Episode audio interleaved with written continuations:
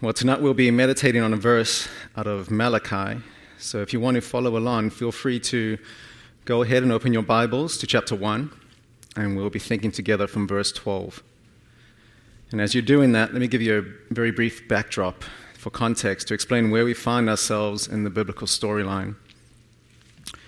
Malachi is the last book of the Old Testament revelation from God, and it's written to Israel a couple generations after the return from the Babylonian exile and the rebuilding of the temple. And in the shadow of all the hopes and expectations that the rebuilding of the temple signified, the people find themselves in a rather opposite situation. Instead of an abundant livelihood, the land is going through a period of low yield, and instead of spiritual vitality, the priests are allowing and abiding by unlawful worship practices. And it is into this state of affairs that God speaks to his people through Malachi and says in verse 12, But you profane it, referring here to the Lord's name. You profane it when you say that the Lord's table is polluted and its fruit, that is, its food, may be despised. Now, in today's age, we are so familiar with talking about worship as a heart thing, and of course, this is true.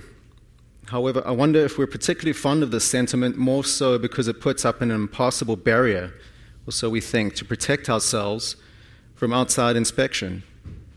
Whenever we feel threatened that someone is looking a little too close to our lives and assessing our spiritual condition, we might respond with something like, Well, all that religion stuff is so rote and hollow. I prefer a more authentic way that worships in spirit and truth. But who is the spirit filled person? Is it not the one who has heard the truth and hope of the gospel and received it by faith, and in so doing received the Spirit of God? Is, not the one, is it not the one that walks in the Spirit who exhibits the fruit of the Spirit? And here we are now undone, because the Spirit manifests itself in observable fruit. The true nature of our heart cannot be hidden. So, yes, sincere worship originates in the heart but that unavoidably clarifies itself in the manner of our external worship. Now, I've elaborated on all that because from our verse this evening, we'll be looking at three consequences of irreverent hearts on our worship practices. Three consequences which I hope will act as a warning to us and provide some thought for self inquiry. I'll present these consequences in reverse order of how they appear in our text so as to illustrate how they accumulate to their final outcome. The three consequences of irreverent hearts are first, despising worship, second, polluting the church, and third, profaning God's name. So let's first think of this first consequence despising worship. In our text, God accuses the priests, saying that they have allowed the people to present offerings that are not according to the law. There are two ways here that these offerings betray the state of the heart of the offerer. The first is that they were worthless offerings. The offerings were not sacrificial. Instead of being the first fruits of the flock or the field, they turn out to be the last fruits, the leftovers. In verse 8, we read that the animals offered were blind, sick, and lame. In that time, these animals really have no monetary prospects whatsoever for the owner. They are they're all quite worthless. And so if you can go ahead and offer them in the temple, and depending on the offering time, offering type, maybe enjoy the sacrifice as a meal with the family there too, well, then you're getting two birds with one stone. And that's about as much return on investment a worldly mind can expect from such a creature.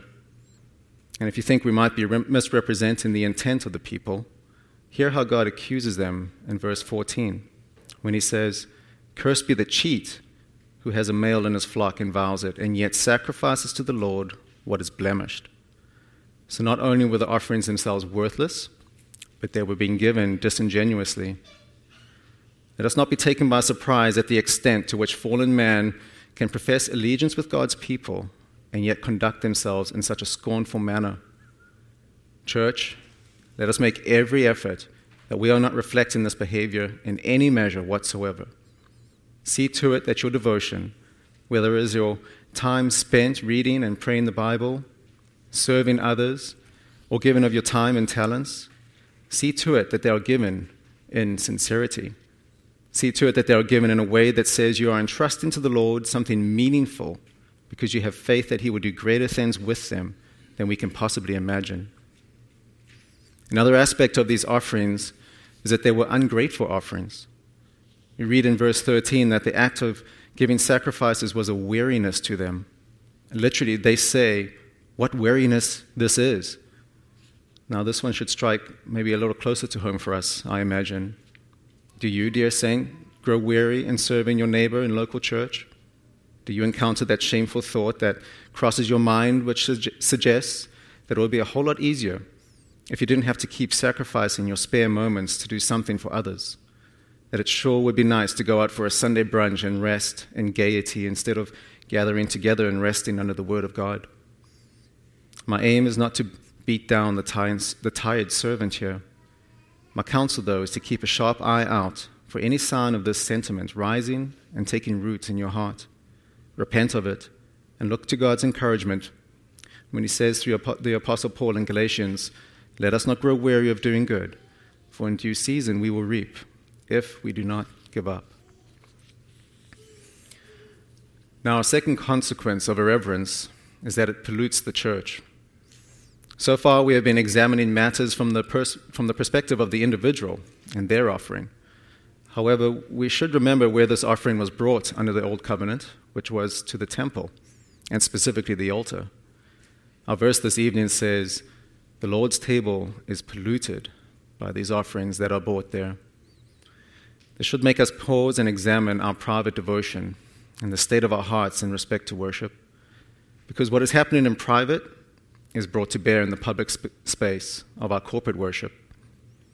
The lame offering is witnessed corporately, and unless it is addressed, it risks becoming acceptable and it will spread like a cancer. We will be known by our fruits. The heart disposition will be exposed, and it will play out in your corporate participation, or perhaps by your lack of participation.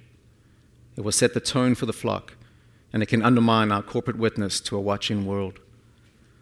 So let us, not, let us note, too, that not only do we pollute the church in our corporate worship, but there is also the risk of doctrinal decay.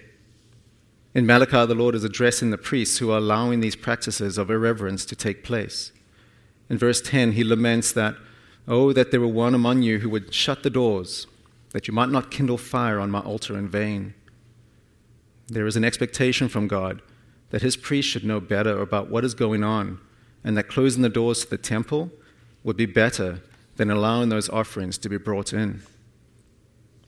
There is an insidious effect of pandering to the irreverent heart. It might be hard to pinpoint when exactly our doctrinal purity begins to weaken, but that it eventually happens becomes evident.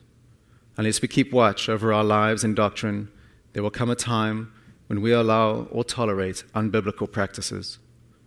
So let us stand side by side and keep watch together. Church, it is not only the responsibility of your elders to do this. Each of us has this burden before God to grow in knowledge of Christ and holiness together to build up a healthy church, to, say, to sustain a church that rejoices in the teachings of our God, a church whose ministry is faithful to the scriptures and is free from pollution. The final consequence of irreverence is that it ultimately profanes God's name. there are two ways from Malachi that just demonstrates how this occurs. The first is that it fails to remember or recognize God's love. Literally, the first thing our Lord says in the book of Malachi is, I have loved you. Israel's indignant response is, How have you loved us? God patiently proceeds to recount that Jacob he loved and Esau he hated. Two brothers, same in heritage, and yet God set his love on one and not the other for no earthly reason. In fact, it was against earthly reason since Jacob was second born to Esau. Israel's charged, through the manner of their worship, with forgetting this love of God and profaning his name in doing so. Secondly, they profane the Lord's name because their irreverence fails to declare his, his greatness. When our verse states that Israel has profaned his name, it is in the same breath from verse 11, where the Lord is declaring that his name will be considered great among the nations and that, in concert with this, the nations will be offering sweet and pure offerings to his name. The implication here is that Israel God's chosen people, of all people, should be known for a devotion that testifies to God's great works. Does your devotion make this proclamation about God's greatness? Is there a zeal to it that validates its authenticity? Do you remember that the Lord has set his love upon you? Do you still marvel at the truth that he did this before the foundation of the world? Do you regularly preach the gospel to yourself and remind yourself of his love for you in sending Christ to represent you in life and death? Do you remind yourself that after God has raised him from the dead, he mediates even now on your behalf?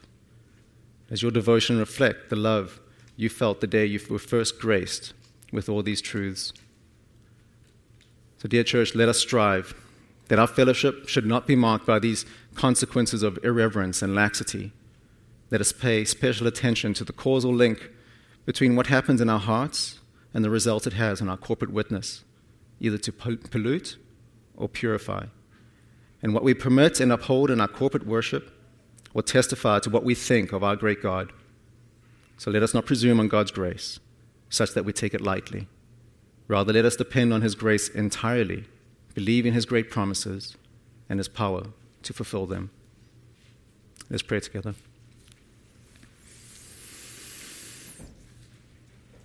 Our Heavenly Father, your word can be hard to bear. As we read it from afar, exposing the hearts of your people from centuries ago, it is with a sudden shock that we realize that your Spirit is exposing the habits and sins of our hearts now.